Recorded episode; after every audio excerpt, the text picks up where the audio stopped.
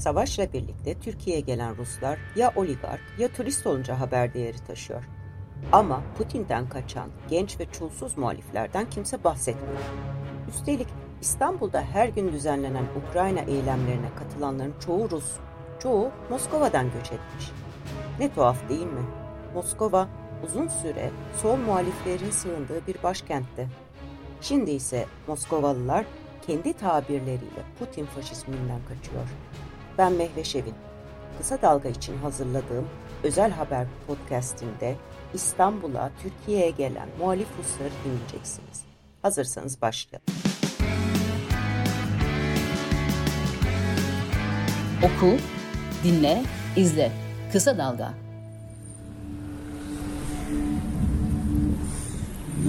Kuş moja Moskova,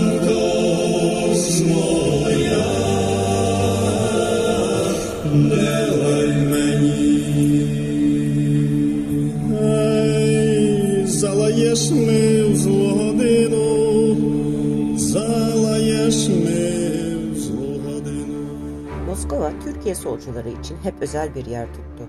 Türkiye Komünist Partisi'nin ilk Merkez Komitesi Başkanı Mustafa Supi, 1917 Ekim devriminden sonra Moskova'ya yerleşip Stalin'le çalışmıştı. Şair Nazım Hikmet Rand, 1951'de Moskova'ya sürgüne gitmiş, hayatını Sovyetler Birliği'nin başkentinde kaybetmişti. Velhasıl Marksist, Leninist ve sosyalistler için Moskova hep ideolojik ve duygusal bağlar kurulan bir şehir oldu. Fakat Ukrayna işgaliyle birlikte muhalif Moskovalılar Putin Rusyasından kaçmaya başladı. Vizesiz gidebildikleri ülkelerin başında Türkiye geliyor. Çoğu geçici olarak İstanbul'a demir atıyor.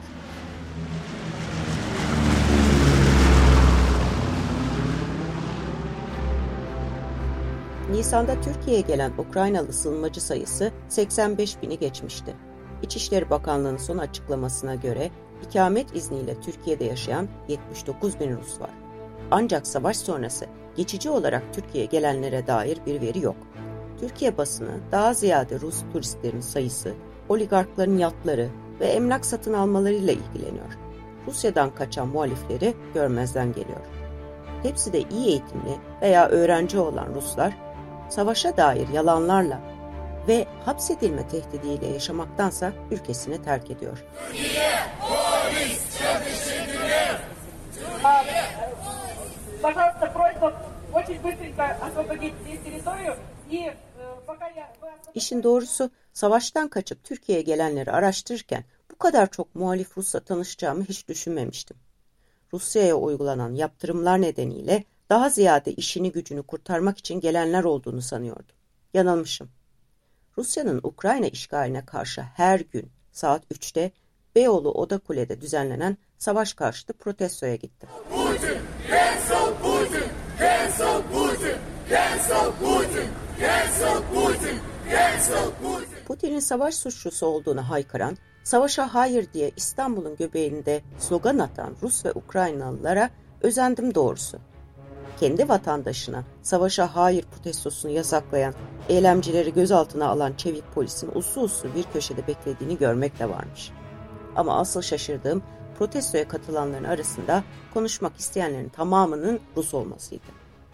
Ukraynalı Rus çiftlerden tutun, bilgisayar mühendislerine, öğrencilere, 18-30 yaş arası muhalif Ruslarla tanıştım. Hikayelerini dinlerken gencecik gözlerinde hüzünle umudun birbirine karıştığını gördüm ve Türkiye'yi düşünmeden edemedim. Neden mi? Bu genç insanlar baskıların nasıl adım adım arttığını, toplumun nasıl kutuplaştığını ve insanların ses çıkaramadığını anlattı. Kafkas, Kuzey Kafkasyalıyım. Evet. Rusya ne vatandaşıyım. geldi? Rusya vatandaşı. Evet. 3 e, sene önce geldim. Öyle. 3 sene önce neden geldi? 3 sene önce aslında e, Türkiye'nin daha liberal bir ülke olduğu için bizim ülkemize nazaran ee, bizim ülkemizde korrupsiyon, fesat, rüşvet çok yaygın. Yani rüşvet vermeden hiçbir iş yapamayız. Kafkaslardan İstanbul'a 3 yıl önce göçen Nurettin Beylikdüzü'nde yaşıyor. Rusya Federasyonu'nun her yerinde ağır yolsuzlukların, yoksulluğun olduğunu ve insanların kaçtığını anlatıyor. Üniversitede okuyan ve bir emlak ofisinde tercümanlık yapan Nurettin, ülkesini terk eden Rus vatandaşlarının genelde Başakşehir, Kadıköy, Beyoğlu ve Beylikdüzü'ne yerleştiğini söylüyor. Türkiye, Ukrayna'nın Kharkiv, Mariupol, Kırım şehirlerinden gelenlerin de çoğunlukta olduğunu öğreniyoruz. Şimdi benim çok şaşırdığım bir şey var. Aha. Ukraynalılar bizim hükümetimiz onların şehirlerini bombaladığına rağmen yine bu böyle bir ırkçılık oluşmamış onlarda. Buna çok şaşırdım. Hepimiz bütün Ukraynalılar bize kardeş olarak bakıyorlar. Yani tabii ki eğer savaşı desteklemiyorsak. Savaşı desteklemeyenler, e, bu savaşın nasıl bir e, suç olduğunu anlayanlar yani biz Ukraynalılar anlaşıyoruz yani. Hatta birbirimizi çok seviyoruz. Biz biz iki kardeş milletiz. Oda Kule'de bir saat süren protestoda Ukrayna bayrakları açılıyor, savaşa karşı sloganlar atılıyor, sivil ve çocuk ölümlerine dair fotoğraf ve bilgi paylaşılıyor. Putin'i Adolf Hitler olarak resmeden bir posterde Put out Putin yani Putin'i indirin yazılı. Hoparlörden yüksek sesle çalan Ukrayna marşına herkes bir ağızdan katıldıktan sonra topluluk dağılıyor. En yakın kafede buluşup konuşmaya başlıyoruz. Havacılık sektöründe çalışan genç bir çiftle tanışıyorum. Victoria Ukraynalı, Moskovalı eşi Alex ise Kırım ilhakından sonra Kiev'e yerleşmiş. Ancak Rusya'nın saldırısıyla Kiev'den çok zor şartlarda ayrılmak zorunda kalmışlar.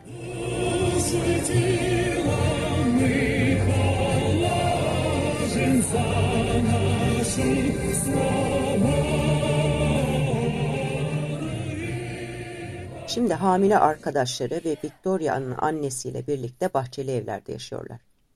Türkiye'ye gelmeyi daha önce planlamadıklarını ama en önemlisi hayatımız sağlığımız deyip her şeylerini geride bırakmaya karar verdiklerini anlatan Victoria, İstanbul'a küçük bir bavulla geldiklerini aktarıyor. Uh, and, uh, I want to spell all my energy now to Eşinin dışarıdan aldığı işlerle şimdilik geçindiklerini söyleyen Victoria tüm vaktini savaş karşıtı protestolara ayırdığını belirtirken gururlu. Tek ihtiyacı bir çift ayakkabı ve bir Ukrayna bayrağı. Kiev'de günlerce aç, susuz dayandık. Lüks şeylere ihtiyacım yok.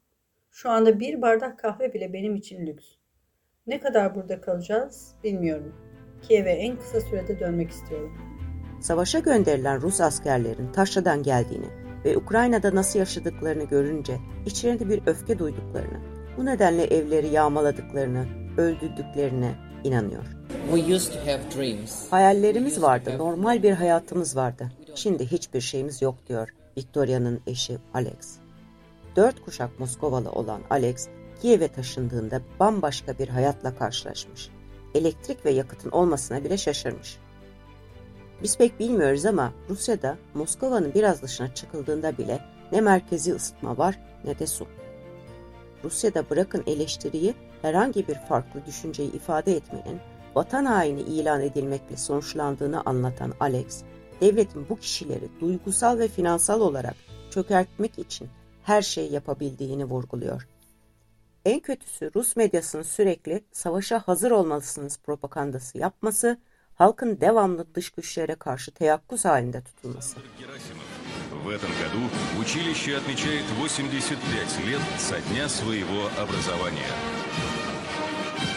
Мимо трибун проходят знаменные группы государственного флага Российской Федерации, знамени Победы и знамени Вооруженных сил России. Sınır tanımayan gazetecilerin 2021 endeksinde Rusya 189 ülke arasında 155. sıradaydı. Türkiye 149. Ukrayna ise 106.lıkla bizden de iyi konumda. Rus halkları Kremlin'e bağlı radyo ve televizyon kanalından gösterilen dünyaya mahkum. Kalan son birkaç muhalif sayılabilecek yayın ise Ukrayna işgaliyle birlikte kapatıldı.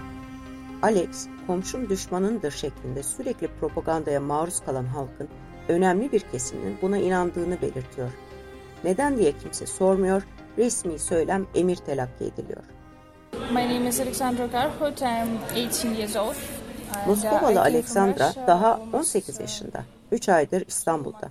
Siyasi aktivist olduğu için geri dönemiyor, daha doğrusu savaşa karşı geldiği için. Ailesini geride bırakarak yeni bir hayat kurmak istediğini söylüyor. Muhalifleri, Ukraynalıları öldüren bir devlete neden vergi vereyim? Eğer ağzını açmazsan sen de yalanın bir parçası oluyorsun diyor. Hostelde kalıyor Alexandra. Beş parası yok. Babası işsiz kalmış. Ailesinden yardım alamadığı için nasıl geçineceğini bilmiyor. Ama özgürüz, yaşıyoruz ya gerisi önemli değil diyor. Bir başka genç Moskovalı sığınmacı Bogdan medya iletimcisiymiş. Artık işsiz ve bir süredir İstanbul'da yaşıyor. Amacı her Rus'un Ukrayna Savaşı'nı desteklemediğini dünyaya anlatmak. Başka ülkelere gidebilen Rusların seslerini çıkarmalarını, Putin'i desteklemediklerini açıkça söylemelerini istiyor. Hatta İstanbul'da karşılaştığı Ruslarla uzun uzun konuşup tartışıyor. Yes, you are Russians. You have to express your thoughts. You have to express your opinion. To say the world that you're against Putin. Bogdan'a göre Rusya'nın iki önemli sorunu var. Birincisi Putin'in Ukrayna'yı işgali. İkincisi Rus toplumunun kutuplara ayrılması. Bir gün savaş bitecek, sonra ne olacak diye soruyor genç adam. Ailesinin, hatta en yakın arkadaşlarının kendisini vatan haini, Rusyafobik olmakla suçladığını anlatan Bogdan, savaş karşıtı sosyal medya paylaşımları yüzünden annesiyle bile artık görüşmüyor. Hatta iki arkadaşı aileleri tarafından evden atılmış, bir başkası kendi çocuğunu polise ihbar etmekle tehdit etmiş. Neden? Resmi söylemi desteklemedikleri için, savaşa savaş dedikleri için.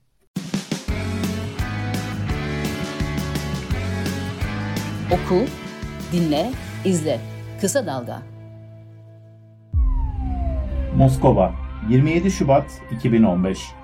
Vladimir Putin'in ateşli muhaliflerinden Rus politikacı Boris Nemtsov, gece yarısından önce Kremlin yakınlarındaki bir köprüde vurularak öldürüldü. Üzerinden 7 yıl geçen olay hala Putin Rusyasındaki en önemli siyasi suikast. Boris Nemtsov ismi Türkiye'de pek bilinmez ancak çok önemli bir Rus siyasetçiydi. Suikastla ilgili 5 Çeçen tutuklansa da bir yıldır Rus ajanları tarafından takip edildiği belgelendi. Muhalif Ruslara göre tartışılacak bir şey yok. İktidarın yolsuzluklarını ortaya çıkaran, Kırım'ın ilhakına karşı barış protestoları düzenleyen Nemtsov'un öldürülmesini Putin emretti.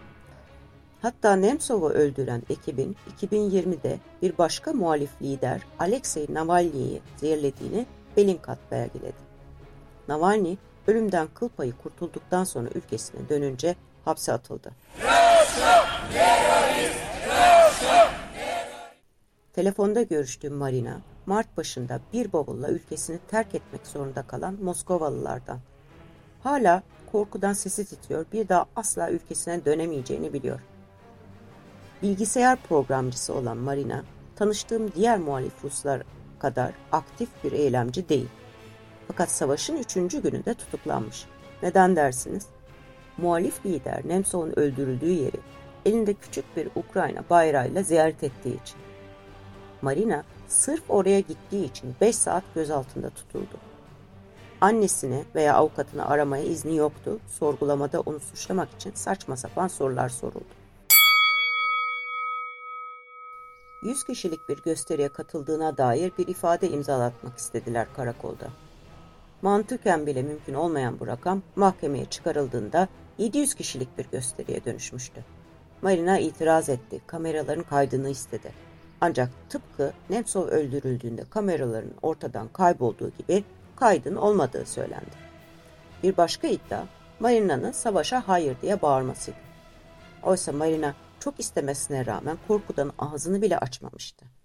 Hakim kendi çektiği video ve fotoğrafları delil olarak kabul etmedi ve Marina'yı en yüksek ceza olan 20 bin ruble ödemekle mahkum edip serbest bıraktılar. Biz Rusuz, geleceğimiz yok diyen Marina, Ukrayna'da yaşayan arkadaşlarından ve bağımsız kaynaklardan dinlediği haberler geldikçe panik atak geçirmeye başlamış. İstanbul'a ulaşan arkadaşların yardımıyla bir bilet ayarlayabilmiş. Marina yaşadıklarını anlatırken 1990'lara geri dönmüş gibi istiyor. Genç kadın ayağına giyecek ayakkabının olmadığı, insanların temel gıda için kuyruğa girdiği çocukluk günlerini şöyle hatırlıyor. Avuçlarımıza numara yazardık. Hatırlıyorum, numaram 1056 idi. Günlerce sürerdi kuyruklar, sırf makarna veya sosis almak için. İnsanlar birbirine girer, kavga ederdi. 10 yaşındaydım ve şöyle düşünüyordum. Yeterince hızlı olursam annemle kendim için sosis alabilirim. Okulumda tuvalette eroin serbestçe satılıyordu. Sokakta insanlar öldürülüyordu. Çocuklar ortadan kayboluyordu. Şimdi tekrar o günlere döneceğiz diye çok korkuyorum. Moskova'da kalan annemle konuştuğumda market raflarının boşaldığını, insanların şeker yüzünden birbirine girdiğini anlatıyor. Aradan 20 yıl geçti, her şey mahvoldu. Neden? Çünkü deli bir insanın eline kaldı. Putin'in geleceği yok, gelmiş yetmişine. Peki benim hayatım ne olacak? Gençlerin hayatı ne olacak? Putin her ne kadar Ukrayna'yı faşizmle suçlasa da benim konuştuğum gençlere göre Rusya'da faşizm hakim.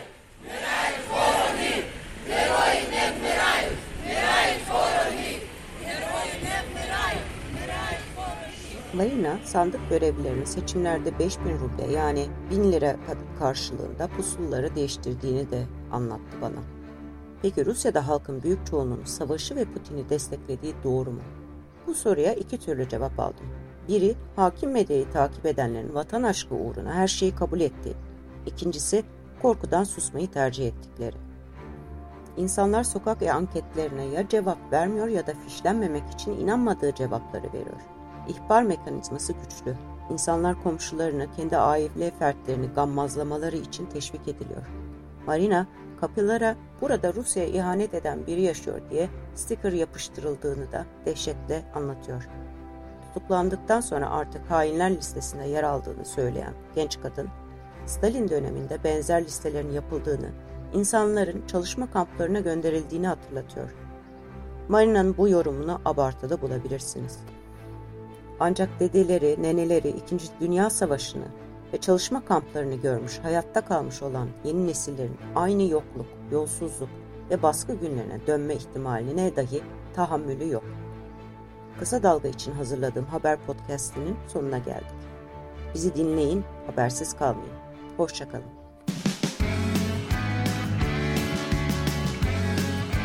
Oku, dinle, izle. Kısa Dalga